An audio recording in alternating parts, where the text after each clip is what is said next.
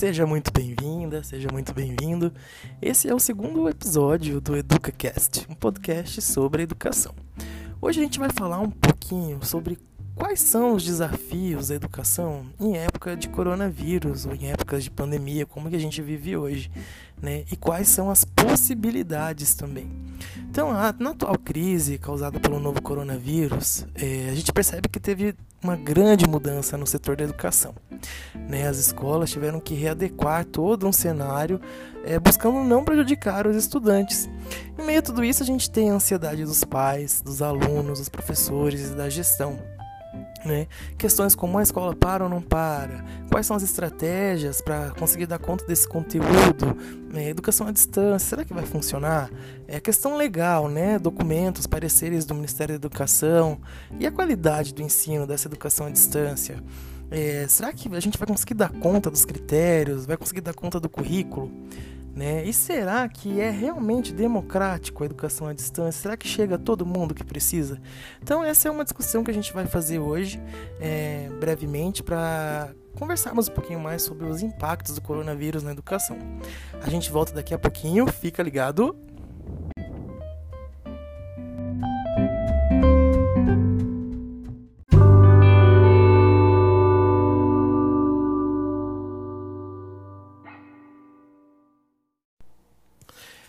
Pessoal, com a pandemia que a gente vem enfrentando, né, praticamente todos os países que registraram casos de doença adotaram algumas medidas de isolamento social, né? Mais de cem países acabaram fechando as escolas e os principais líderes mundiais já se pronunciaram sobre a covid dezenove e as medidas de prevenção e também incentivando que a população permaneça em suas casas.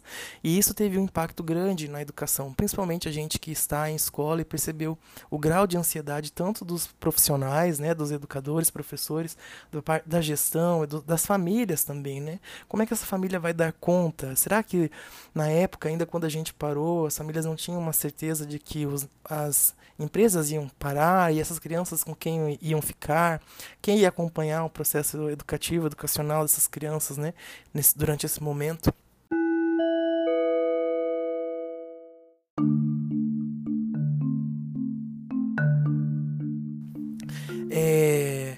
No Paraná, no início de março, a Secretaria do Estado da Educação e do Esporte divulgou uma orientação para todas as instituições estaduais de ensino. É, essas orientações traziam informações a respeito de ações e medidas de prevenção que deveriam ser implementadas em todas as instituições. Então, desde fechamentos, desligamentos, bebedouros, disponibilização de álcool em gel para os estudantes, entre outros. E, mas a dúvida continuava ainda, né? Como ficariam as aulas, né? As crianças, como é que elas seriam atendidas? E os pais que trabalham, né? E aqueles que não, realmente estão numa condição de vulnerabilidade.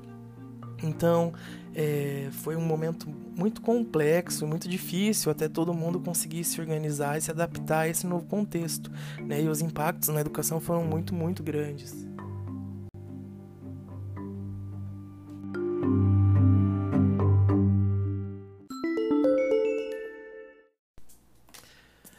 Bom, pessoal, falando da, da realidade da escola privada, né, que é da onde eu falo, é, como é que foi feito todo esse processo, né? As escolas, elas começavam a pensar estratégias, aquelas que já tinham algumas ações no ambiente online, né, no, por meio da educação à distância, do E A D, como é, colocar esse conteúdo à disposição das famílias, dos alunos, para que durante esse tempo os alunos pudessem realmente continuar as atividades, né, pedagógicas de casa.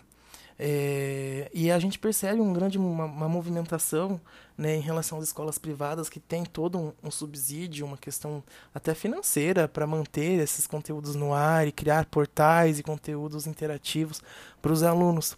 Ao mesmo tempo, quando a gente vai para a educação pública, a gente percebe como é que fica o acesso desses alunos, né? Tem acesso à internet, porque hoje a gente às vezes vive numa bolha e acha que todo mundo tem as mesmas condições que nós temos. Então, e a gente precisa compreender que nem todos têm acesso à internet, né, computador com condições de navegar. É, uma outra questão é, será que os professores estão preparados realmente para fazer essas aulas à distância, né? A gente vê esse abismo entre a educação pública e a privada, no sentido de preparo, no sentido de organização, de uma resposta a essa crise de uma forma é, mais rápida. E a gente percebe que a educação à distância, ela, é, esse momento ela acabou um pouco com a resistência que sempre existiu em relação à E A D.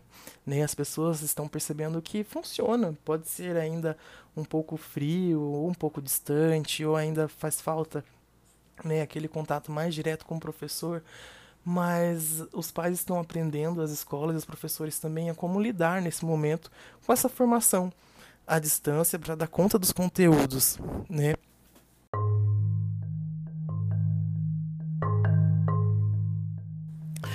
É, e para continuar em relação aos próximos passos, a gente teve agora recentemente o Conselho Nacional de Secretários de Educação, CONSED, é, ele emitiu uma nota essa semana falando que os estados é, devem manter as aulas suspensas, né, com o objetivo de conter a contaminação pelo novo coronavírus que provoca a doença do covid dezenove.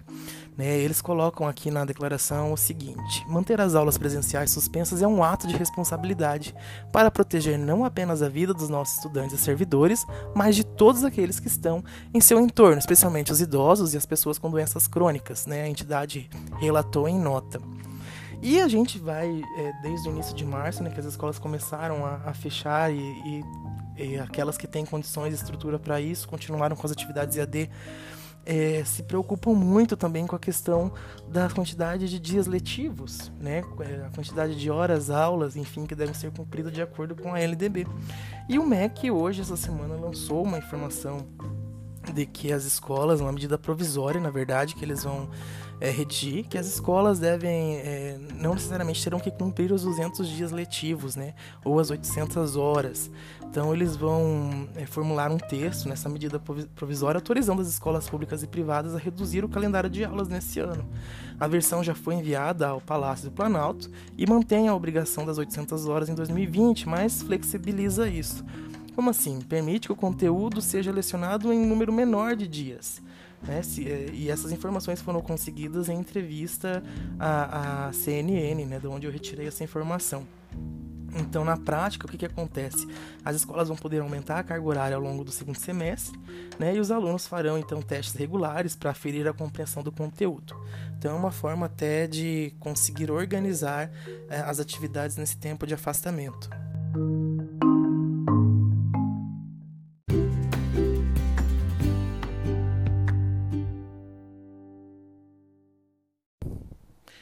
Toda a situação que tira a gente da zona de conforto causa muito estresse no começo, né?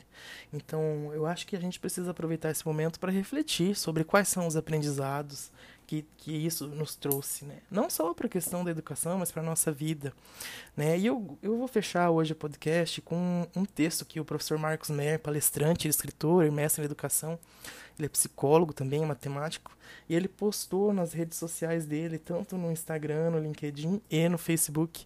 E eu vou compartilhar com vocês porque é uma reflexão importante para a gente pensar esse momento. Ele começa assim: muitos estão me questionando é, via inbox, e as aulas? Como é que vai ficar a reposição de aulas? As crianças vão ficar muito atrasadas na escola, é, e outros cobrando desde já uma decisão por parte de nós, professores. Então segue uma reflexão para os mais aflitos. Mesmo que a gente fique em quarentena até o fim do ano, que importância na vida teria formar-se na faculdade aos vinte e um ou vinte e dois anos? A vida é mais que escola. Pessoas valem mais que currículos. Proteção é melhor que gramática e aritmética. E, mais do que qualquer coisa, a esperança é melhor do que a preocupação exagerada. Abraços a todos os papais e mamães preocupados com a educação de seus filhos. Quando voltarmos às aulas, decidiremos com calma, levando em conta o que é melhor para as crianças. Marcos Meyer. Então é com essa mensagem que eu finalizo o podcast de hoje, agradecendo a sua, o seu, a sua participação, por estar aqui escutando, escutando até o final. É, se tiver interesse, pergunta, sugestão de assuntos, de temas, deixe um comentário, né? Compartilha com seus colegas, com seus conhecidos esse material.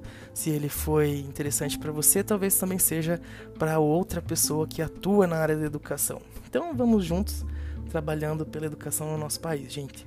É isso aí, um abraço e até breve!